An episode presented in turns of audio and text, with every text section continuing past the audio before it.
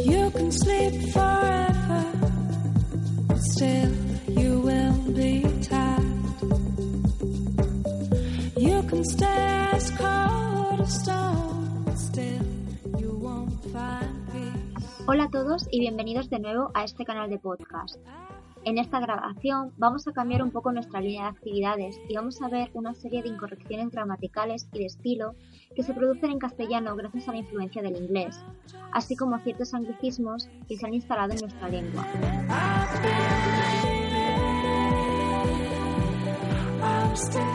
A continuación vamos a ver algunas locuciones incorrectas. El mal uso de los medios de comunicación y la influencia de otras lenguas nos hacen a veces dudar en el empleo de múltiples locuciones. Veamos algunos ejemplos. Encontramos de acuerdo a cuando lo correcto sería decir de acuerdo con. De este mismo modo también vemos a grosso modo cuando lo correcto sería grosso modo.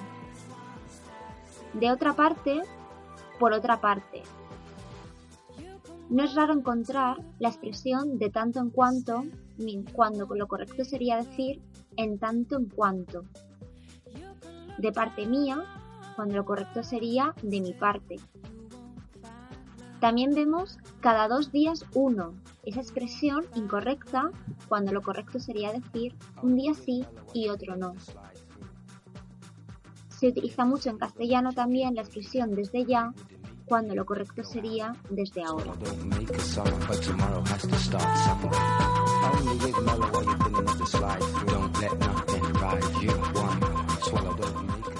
A continuación, algunos anglicismos presentes en nuestro idioma. Vemos el uso de al detalle cuando en castellano tenemos la expresión al por menor. Del mismo modo, al azar cuando la expresión correcta castellana sería a la aventura. A propósito de, cuando lo correcto sería decir acerca de. Es muy usada a grandes rasgos este barbarismo cuya expresión correcta sería en líneas generales. O por último, el barbarismo a campo a través, cuando lo correcto sería decir a campo traviesa.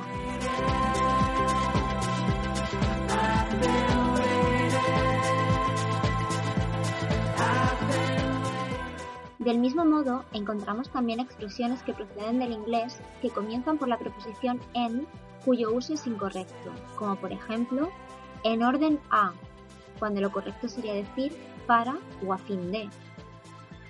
En profundidad, cuando el uso correcto sería decir a fondo o enteramente. Y por último, la expresión en base a, cuando en castellano lo correcto sería decir según.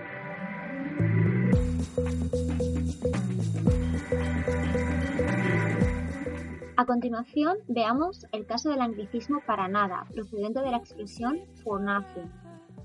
Suele emplearse incorrectamente para negar algo con contundencia en lugar de no, en modo alguno, de ningún modo, de ninguna manera o en absoluto. Veamos algunos ejemplos. Esta corbata no pega para nada con el traje. Lo correcto sería, esta corbata no pega en absoluto con el traje. Tu conducta no responde para nada a tus ideas.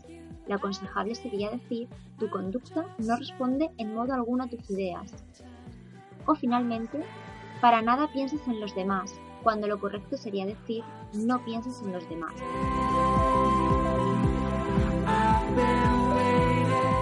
Por último, los barbarismos más criticables cuando existen en castellano múltiples términos equivalentes. Tal es el caso de remarcar o irremarcable.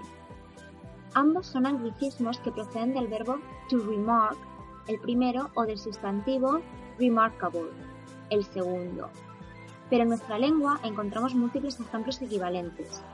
De este modo encontramos que para remarcar tenemos verbos como advertir, manifestar, recalcar, señalar o subrayar, expresiones como poner en manifiesto o hacer hincapié. Para el segundo caso, remarcable, encontramos adjetivos como excelente, extraordinario, importante, relevante, singular, significativo o señalado.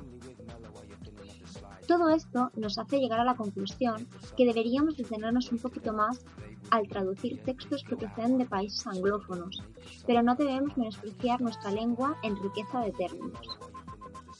Espero que os haya gustado el podcast de hoy. Nos vemos en la siguiente lección. See you.